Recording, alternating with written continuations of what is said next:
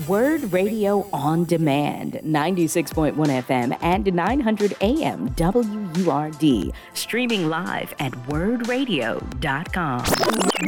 And we are back with Reality Check. I'm Tonya Pendleton, and we are here, Word on Democracy, at the White House complex. We are broadcasting live from the Eisenhower office building, and we are excited to be here finding out more about the federal government and the Biden Harris administration. And you've got to stay tuned because, in fact, Vice President Kamala Harris, she will be on today before we conclude this broadcast at 4 p.m. So I know that you are going to want to hear what she has to say. But right now, I am joined by Brenda Mallory. She is the chair of the Council on Environmental Quality. How are you today? I am fabulous. Thank you so much, Tonya, for inviting me to join you. Ah, Absolutely. Thank you for being here. Now tell us, what does the Council on Environmental Quality do and what do you specifically do uh, in that uh, space? Excellent. So the Council on Environmental Quality is effectively like the main environmental office within the White House. And primarily works to both advise the president and to kind of coordinate activities across the government so that all of the agencies are kind of moving in the same direction around policy.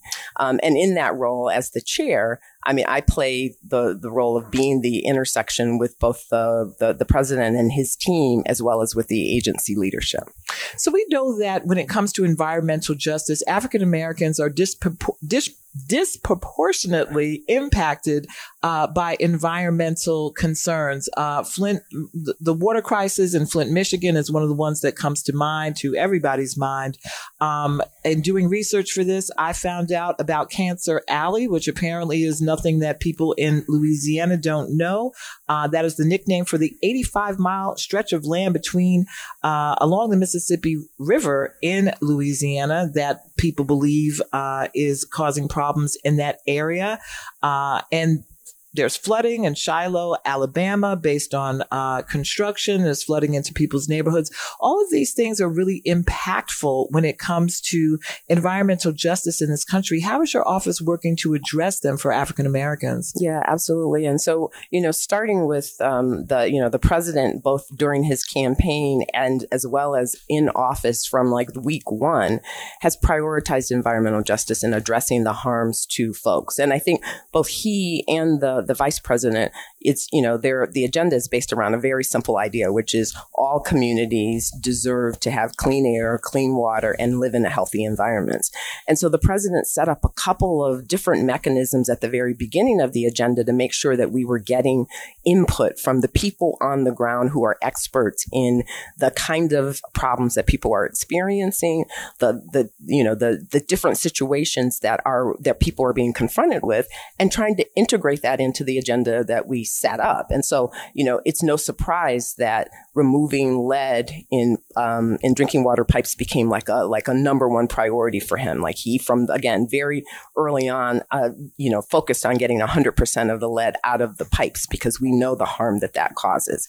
It's also not at all surprising that there has been a focus in the administration on um, Superfund sites, which are the contaminated sites that are in neighborhoods mm-hmm. and that cause you know um, leaching into communities either through the groundwater or uh, or just exposure to um, dirt. So I think from the federal level, I think the president is very much like focused on what are the things that we can do that will help uh, affect uh, and actually change some of the conditions that people are living, and then creating the partnerships uh, with both the state and the local levels and the other advocates on some of the problems that like we don't control all of the situations, right. but I think it's important for us to do what we can and then try to make it um, uh, easy is not the right word, but try to make facilitate actually working with um, people in the, the local level to address some of the issues. So, do you partner with other uh, government agencies like the EPA in, in figuring out how to contend with some of these issues? Because there are people who are really, eh, you know, clean air, clean water. Yeah. We had that situation uh,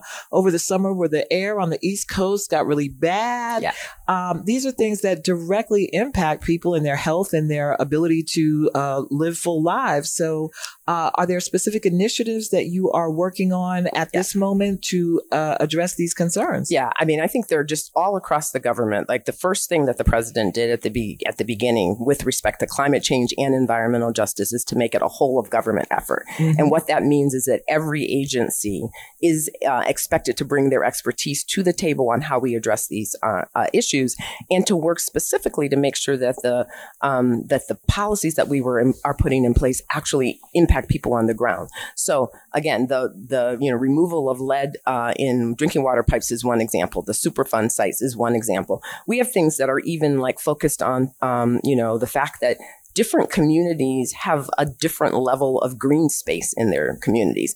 And while people have historically thought of that as an amenity, like that's just a good to have, in fact, the lack of green space means that the temperature in your community could be anywhere as, you know, high 17 degrees higher than somewhere else. So in a world of climate change, that kind of impact becomes really important.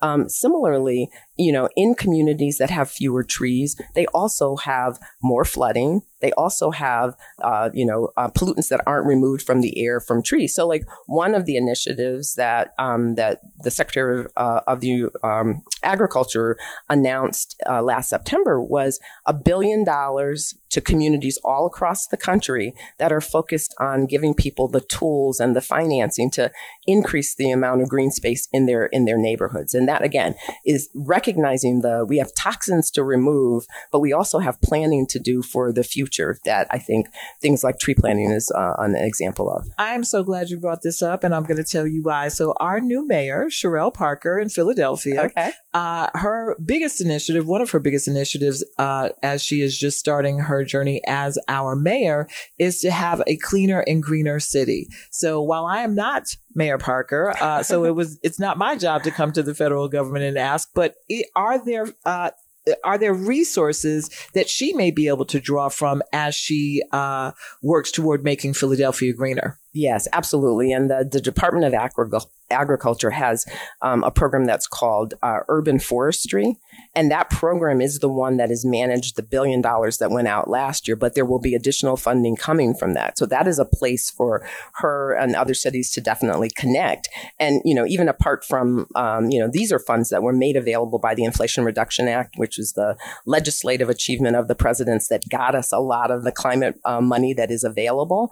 Um, but I think um, programs like the urban forestry program is, existed before the IRA and will exist after the funding there is um, gone. Now, I've, I've had the pleasure of talking to so many folks in the federal government today, and I always want to find out what is it that the everyday citizen can do in order to uh, utilize some of these uh, programs that the federal government has in place. Is there something that you are working on or a, a, a, initiative that you're working with that can be accessed by the ordinary citizen, whether it is uh, to improve sustainability or even if there are community organizations looking for help with challenges in their communities. Yeah, absolutely. And I think one of the things that we've tried to do in a very intentional way um, is to try to have those connections with the, the, the local communities. And so, so for example, if you go to the White House website, there are a couple of very specific sites that help you identify the programs and the dollars that are available and how to get them. So on the White House, there's a clean energy, which is where the climate uh, dollars, many of the climate dollars are. There's also like a bipartisan infrastructure law um, a website on the White House site that also will tell you where that funding um, has gone and where it is available uh, again. And then my office, the Council on Environmental Quality, we do a um, we do a newsletter on basically a monthly basis that lets people know what funding is coming up. And the mm-hmm. newsletter, again, on the White House uh, site, if you just go to environmental justice, that will give you um, access to that uh, newsletter and the information that we have available. Now, when it comes to um, the federal government overseeing certain uh, businesses, we know that there are businesses that are maybe illegally dumping or there are businesses that are uh, putting out toxic smoke into the environment and, and plants and refineries and all these things. We know that there are policies that restrict some of the things that they're doing, but yet these things are still going on. So, uh, it, how does the federal government measure and work with uh, dealing with these companies and some of the things that they may be doing to that are harmful to the environment? How do they uh, legislate or work on policy to stop it? Yeah, and I think that's a you know that's a really good example of kind of the complexity of the issues that we're dealing sure. with, right? And so when I made the reference earlier on to like, do we own it? Is it a federal program or is it a state program or is it a local program? And so I think the role that we play depends on what is the leverage tool that we have. So mm-hmm. in some places, it's like uh, upping the enforcement efforts. And if you look at the uh, EPA's enforcement agenda during this administration, and particularly as it relates to environmental justice, it's much more sig- significantly focused around these health impacts that you're talking about. Um, but other agencies, their enforcement has to be upped where we have control.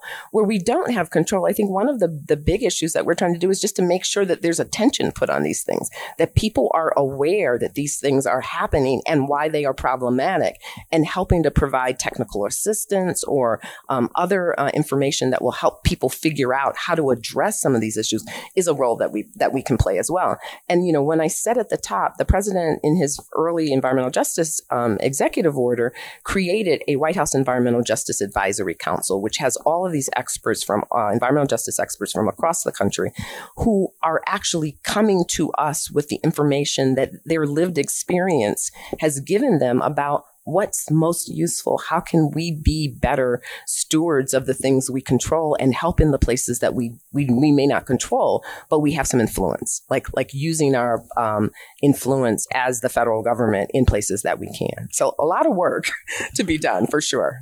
Now, in terms of one of the places that you have influence, it seems to be on uh, making people or or trying to encourage people, I should say, to be more mindful when it comes to sustainability, whether that is using uh, or, or, doing away with plastic bags, or if yeah. it is driving electric vehicles. I know that the Biden administration has a policy on electric vehicles. I believe they want to uh, move toward an electric vehicle future. Maybe 2030 might be a little soon, but somewhere yeah. uh, in the future. Can you speak a little bit about that in terms of uh, particularly sustainability and, and electric vehicles? Yeah, absolutely, 100%. And, and my office, again, like we have, we manage the sustainability program across the government. And the key there is like we talk a lot about leading by example. The federal government is trying to get its own house in order when it comes to both electric vehicles or clean energy or, you know, how we manage our buildings and how we, you know, electrify those buildings so that that actually not only is a model for others to see what can be done, but also helps influence the market, right? So, you know, we have a, a real uh, focus on turning our fleets, make electrifying our fleets mm. across the federal government. I think we have something like 650,000 vehicles, some number that's like that.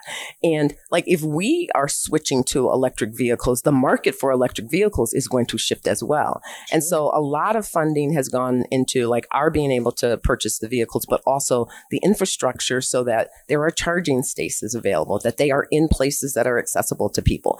So those are just some of the elements that we have um, or steps that we've taken as uh, as far as uh, electric vehicles. I was part of an announcement just a few weeks ago with the Postal Service. Postal Service, another, a very visible in every neighborhood, in every community.